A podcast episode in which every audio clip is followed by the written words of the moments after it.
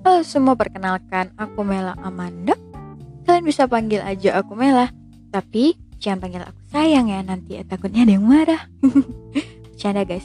Jadi kegiatan sehari-hari aku itu aku cuma rebahan, makan, ngoceh, tidur dan lain-lain. By the way, aku masih kuliah ya, jadi aku statusnya sekarang mahasiswa.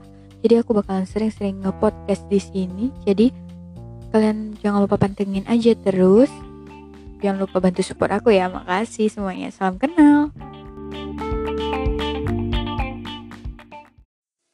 Halo semuanya, balik lagi sama aku Mela Amanda di mana lagi kalau bukan di podcast kisahku.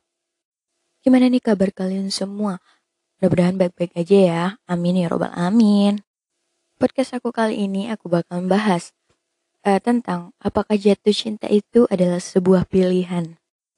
Jadi sebelum aku lanjut ke sesi itu, gimana sih menurut kalian tentang jatuh cinta itu sebuah pilihan atau bukan sih? Nah, kalau menurut aku sendiri sih, jatuh cinta itu tidak pernah menjadi suatu pilihan ya.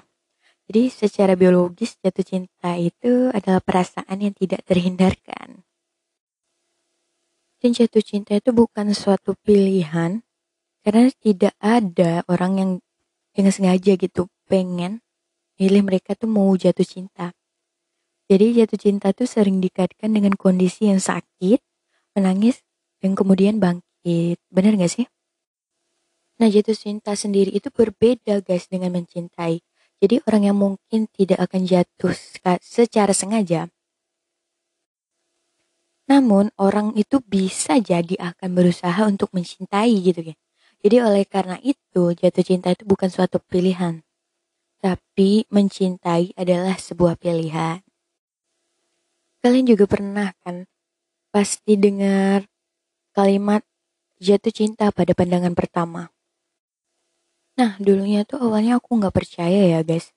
Tapi setelah mengalami sendiri, ya ternyata benar gitu adanya jatuh cinta pada pandangan pertama. Seperti yang aku bilang tadi, jatuh cinta itu bukan hanya soal rasa cinta, kebahagiaan, dan kasih sayang aja gitu.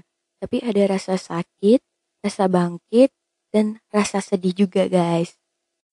Nah jadi, menurut kalian, apakah jatuh cinta itu adalah sebuah pilihan? Sekian dulu podcast aku hari ini. Sampai ketemu di podcast-podcast aku berikutnya. Sampai jumpa.